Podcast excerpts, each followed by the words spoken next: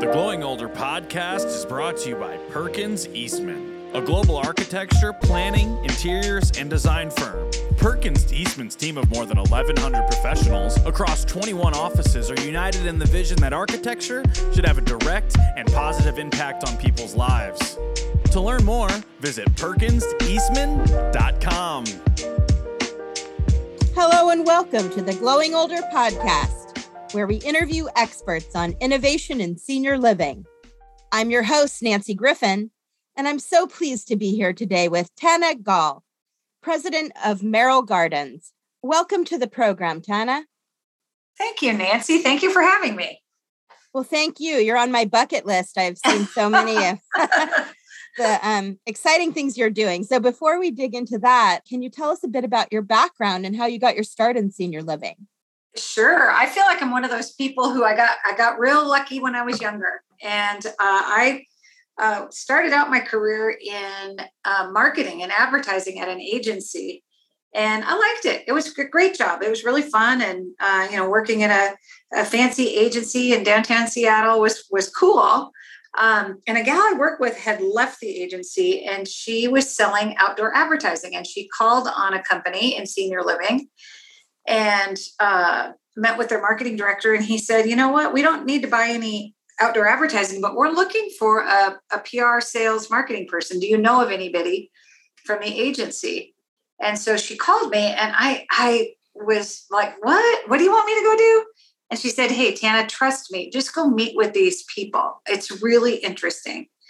And um, I was 27 years old. I had zero experience in senior living, you know, personally, professionally. But I went and met with the folks at Leisure Care, and she was right. I fell in love with the people. I fell in love with their mission and what they were doing. And so I kind of took a leap of faith um, now 27 years ago. And I wish I could say, uh, no, I did all this planning and demographics were in the right direction. But no, I was in the right place at the right time. And I got connected and um, you know didn't know if, if I would be in it for a long time. I actually kind of thought maybe this would be a short term thing. And as I mentioned, 27 years later, I'm still here, and there's nothing I would uh, want to do more than what I'm doing today. I've heard from several of the experts that I've interviewed that we need more sales and marketing focused people at the top. Um, and clearly, we need more women at the top. ah, um, yes so tell us about um, Merrill Gardens and how is it different from other senior living companies? Sure. Uh, so Merrill Gardens, we are uh, based in Seattle, Washington. We have about 70 communities across 20 states right now. And we have uh, kind of a, a pretty large offering. We have some standalone small assisted living memory care. We have some standalone independent living. Um, but the most of our portfolio is made up of communities that are about, you know, 120 to 150 units of independent living, and then some assisted living and memory care. So um, we that's kind of our our main focus. But I think what makes us kind of interesting and unique and different is the fact that we are a family-owned, privately held company, and um, what I love about it is it, in, in our industry in particular, it gives us a real long term vision for what senior living can be.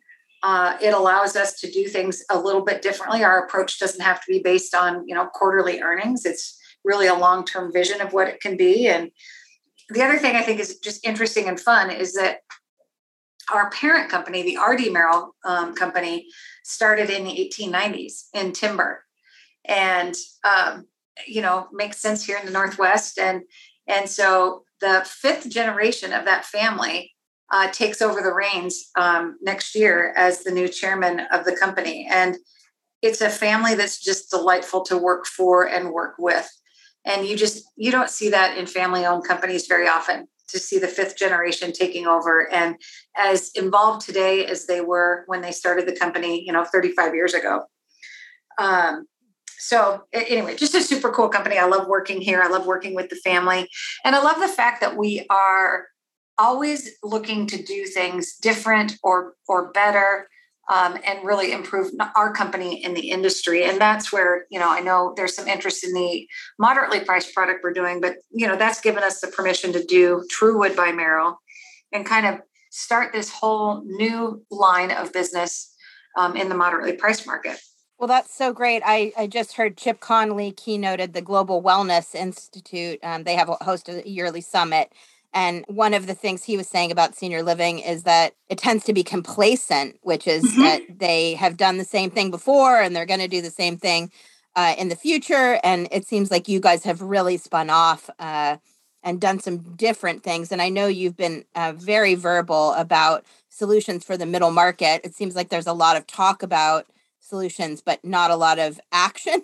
right, right. Um, so tell us about um, Truewood by Merrill Gardens sure. and how how you're able to make it affordable.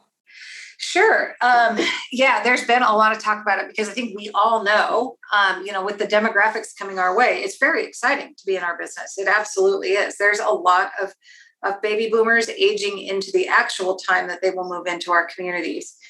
But one of the things that's been missing is really appealing to those uh, folks that maybe don't have the wealth or the wherewithal that the previous generation has had.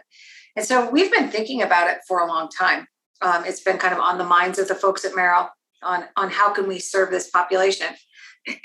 and uh, so the, the first way to be honest is you know you have to be able to acquire the building at a low basis which enables you to be more creative with your rate setting and so we had the opportunity in the end of 2019 it closed in the beginning of 2020 to purchase um, you know over 20 communities at a low basis and and be able to institute a business plan of of really marketing it toward that moderately uh, priced market. And so, what that looks like in an operational model is um, it's it's a little bit different than your traditional retirement community, and but it's not less quality. I, I want I want people to really be aware of that. It it's um, still high quality, and I equate it to kind of the work I do. I'm on the road all the time. I, almost every week, I'm on the road visiting our communities, and I stay in you know uh, Hilton's or Hyatt's or their their business um, hotel. So I'll stay at a, a Hampton Inn, and um, that's what Truewood by Merrill is like. I get a great night's sleep. It is clean. It is um, exactly what I want it to be. There is a dining program there. There's just not a lot of people. I'm not going to get things made to order, but I'm going to get a, a good meal in the morning before I go. And that's what we do at Truewood.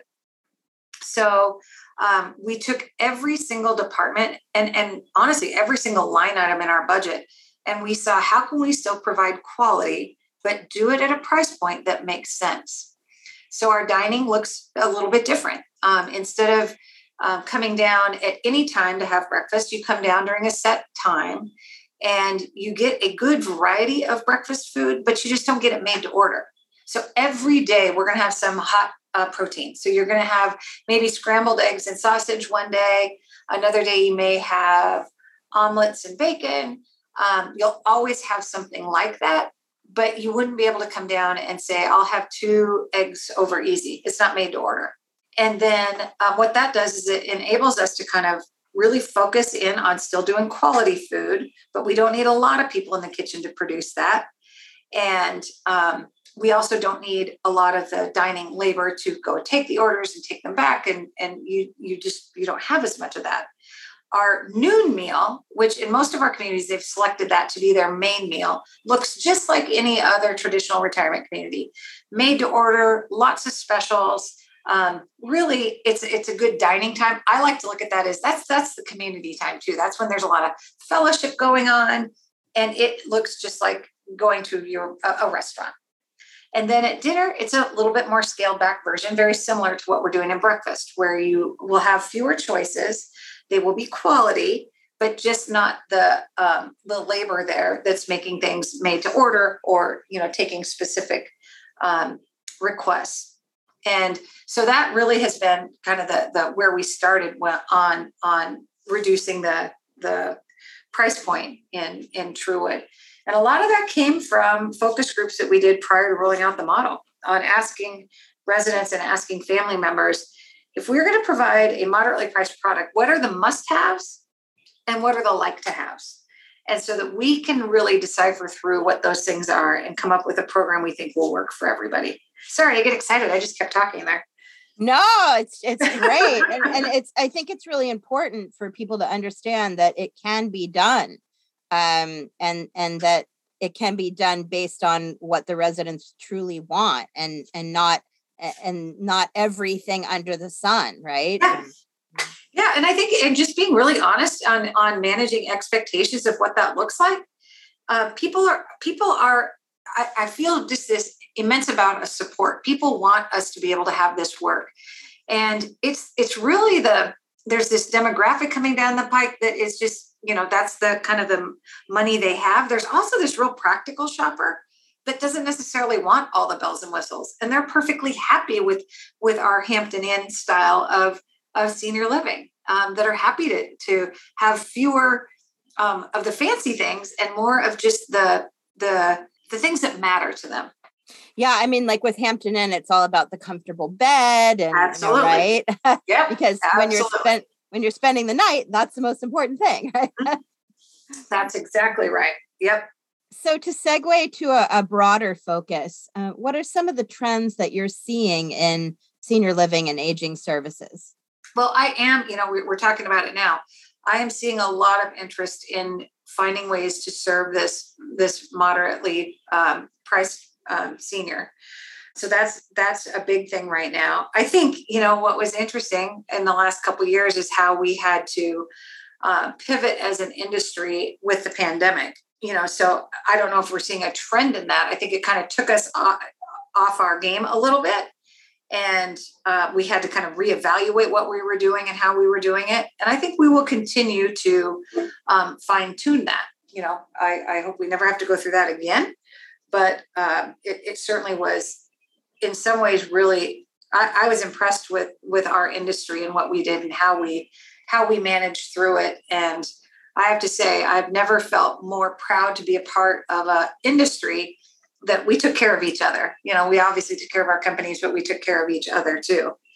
So I think some of the other uh, trends that I'm seeing are, you know, there's still there's so much out there on technology, um, on um, you know, on both sides, on both the the resident engagement side as well as um, on the team member and employee side.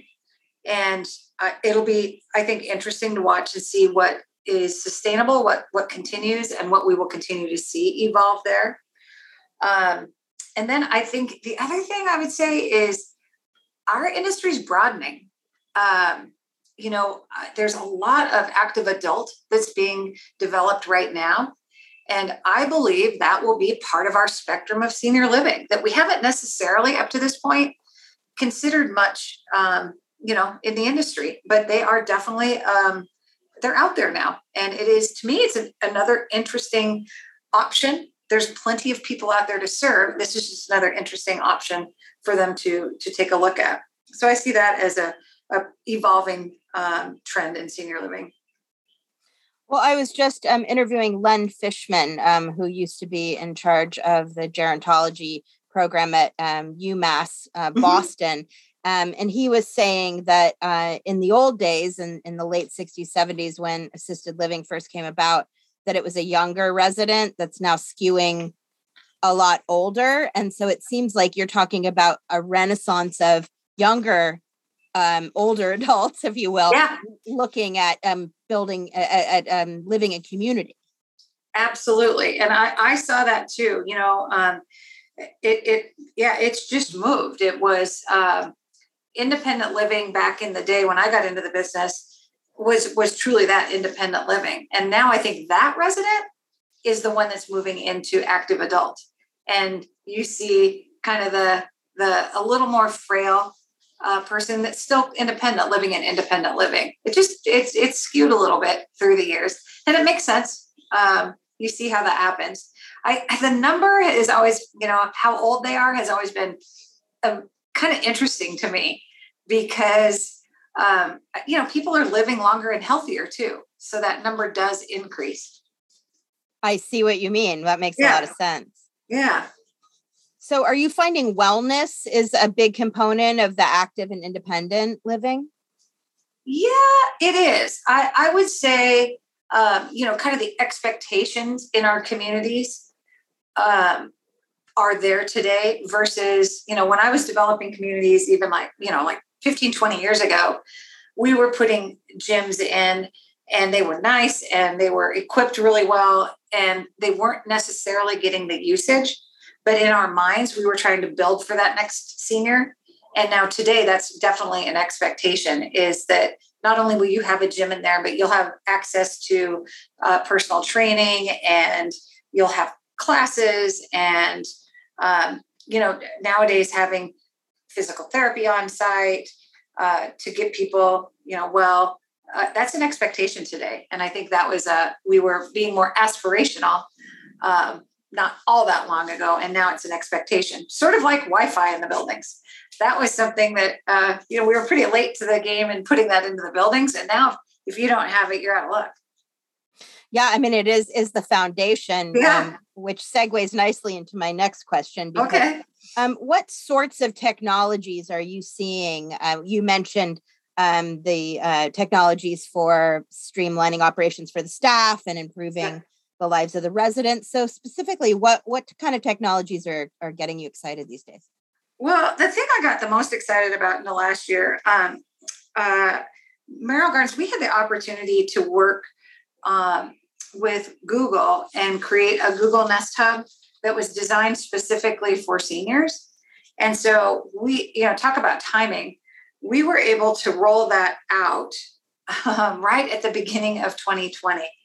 And so, right before the pandemic began, we had so it wasn't because of the pandemic. We already had it in the in the works, but we were able to roll out these Google Nest hubs that became a lifeline once the pandemic started. And for me, it's just been so fun to watch our residents um, really utilize the heck out of these um, these Google Nest Hubs for the obvious, um, which was, uh, you know, when they come to the resident, we program them with, I think it's 12 other contacts. So all they have to do is hit a button and it'll call their daughter, call their friend, call their son. Um, so the communication part was sort of a, a given. We knew that that would be popular. But it's been really fun to talk to residents about the other ways they use it. And like I said, they they are. Uh, I've got one resident who said she has watched and listened to more um, operas around the world than she ever dreamed she'd be able to through her Google Nest Hub. And then, you know, I'll talk to another resident who's like, I mostly just like the joke of the day. and so oh, and it's kind of everything in between. And, you know, when they couldn't leave their apartments for a while, um, we had residents that were like still having happy hour with their neighbors through their Google Nest Hub. And I thought, wow, that's pretty amazing because that's what I'm doing with my girlfriends at home on Zoom. And so that was really a, a great um, technological play for us that was very successful. And does that mean that every resident uses it all the time? Nope. It's just like they're they're just people like like you and me. Some of us use technology more than others, and we're going to get more out of it. Others use it for the basics, and it's it's handy for them too. But that, from a resident standpoint, has been really great.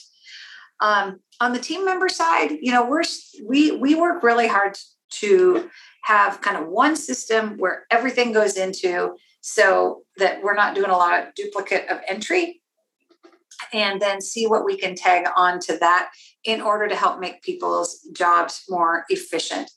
Um, because you know, labor right now is our number one concern and so trying to make their jobs easier, you know, we're trying to do that through technology. And anytime I'm approached um, by anyone who's, you know, wanting to share their technology with me, that's my first question is how is it going to make my team's job easier, more efficient, better um, than, than not having it? So we, you know, we use it for um, scheduling. We use it obviously in our clinical, um, on our EHR and our EMARs you know, we, we're looking at all different kinds of, of, of ways to use it on the HR front. We have a few different systems that we're testing. Um, but there it, it's uh, it's always evolving. It feels like you kind of just get it figured out, and then there's something new to look at. Yeah, and the integration part is is a big piece of it, right?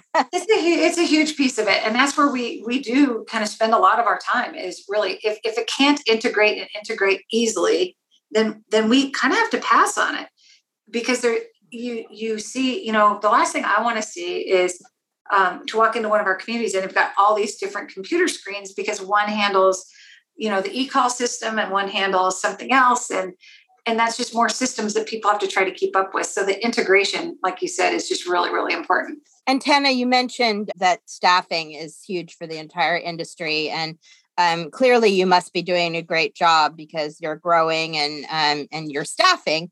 Um, so what are some of the ways you're attracting and retaining your staff? You know, I, ho- I hope we're doing a good job. We're sure trying, but it is um, it is a challenge in 100% of my communities. Anytime I talk to a general manager, that is their number one concern. So, one of the ways, and it kind of goes back to our conversation about Truewood by Merrill, part of our operating platform, what makes it work is a very much cross trained employee. So, when we created the model a couple years ago, we called it uh, a Truewood rep, which is a resident experience partner. And so, what that means is very rarely will we hire somebody to come in and be one thing, like just to be a server. You may apply for a job to be a server, and when you come in and meet with us, we talk to you about other things that you might potentially do for us. And we cross train people. So maybe they're um, a server for four hours a day when we need them at that important lunch period time. And then two hours a day, they might answer the phone and they may end their last two hours doing an activity.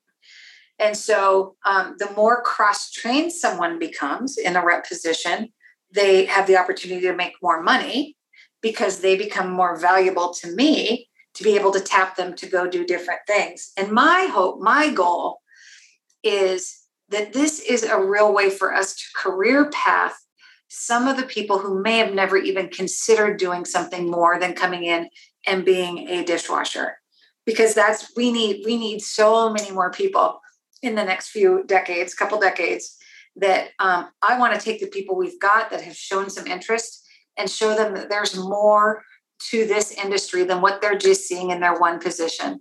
Um, you know, if if I hadn't done um, you know a hundred things in this in this uh, industry, I don't think I'd be as excited as I am today. But it's been fun to watch and see how it has worked. So um, the kind of the added benefit to it is, you know, we like it because you're going to get a more cross-trained employee. So maybe you can cut out a little agency, you can cut about cut out some overtime. The benefit that I didn't see is the job satisfaction that people have gotten from just coming in and, and their day is different. I, I can't imagine somebody telling me to come to work and do the same thing for you know eight hours or six hours or whatever it is. Um, this makes their day go a lot faster and they're finding ways that they're being exposed to stuff they never would have considered doing. So we had a dishwasher in one of our communities who was he was a fine dishwasher. He was he was fine. He did a good job. Um, but we said, hey, would you be interested in learning a little bit more about maintenance? And we made him a, an assistant maintenance tech, and he has blossomed. So he's even happier doing his dishwashing job because he loves doing this maintenance thing too, and it just breaks up his day a little bit. So that's my hope is that I can have more people like him that you know are someday trying to be in my job. I, I think it would be really cool to have some of those stories. And especially women, right? You know, there's yes. not enough women at the top. Absolutely. That and um, we, you know, we've also, like a lot of, of companies have and should, have really embarked on our DEI strategy as well. And because I am proud as an industry that we are very diverse, but not at every single level.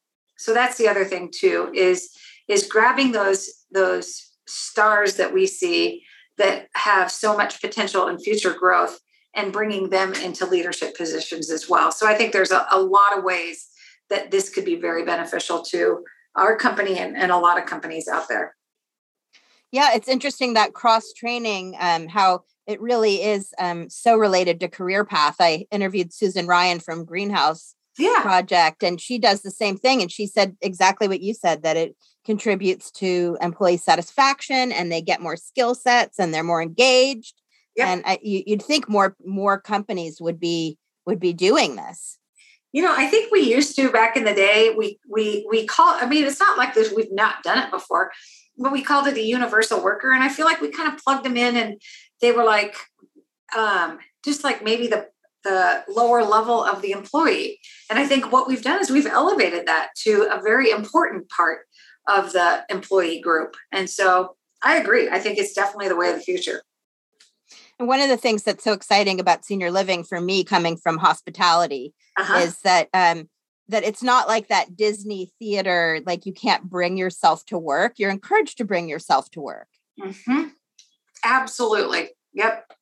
So I think that creates a, a, lot of satisfaction, which is is great, and meaning and purpose and all the things right. we talk about. Yep. So that's really great. Well, Tana, what gets you most excited these days?